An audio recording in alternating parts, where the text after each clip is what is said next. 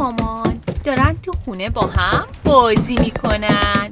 بودو بودو و تو بازی. که یهو صدای زنگ در میاد.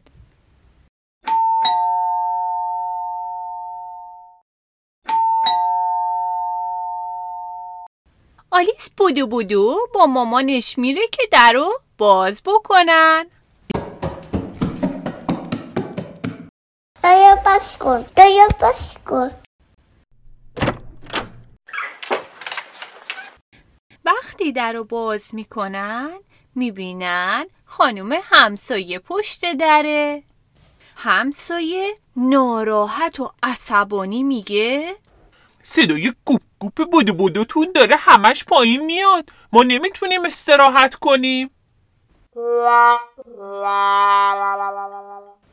مامان میگه شما راست میگید. ببخشید. ما متوجه نبودیم. نباید توی خونه بدو بدو می‌کردیم.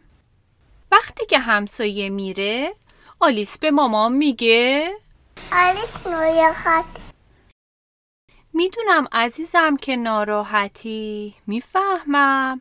اما ما اشتباه کردیم. نباید انقدر محکم تو اتاق میدویدیم. حالا می‌تونیم بریم پایین توی حیات بازی کنیم. یهو. آخ جون پس بدو حاضر شو که بریم پایین.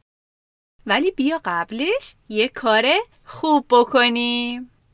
برای همسایه که ناراحت شده شکلات ببریم. بهش بگیم تو هم دیگه ناراحت نباش. خوشحال باش. باشه.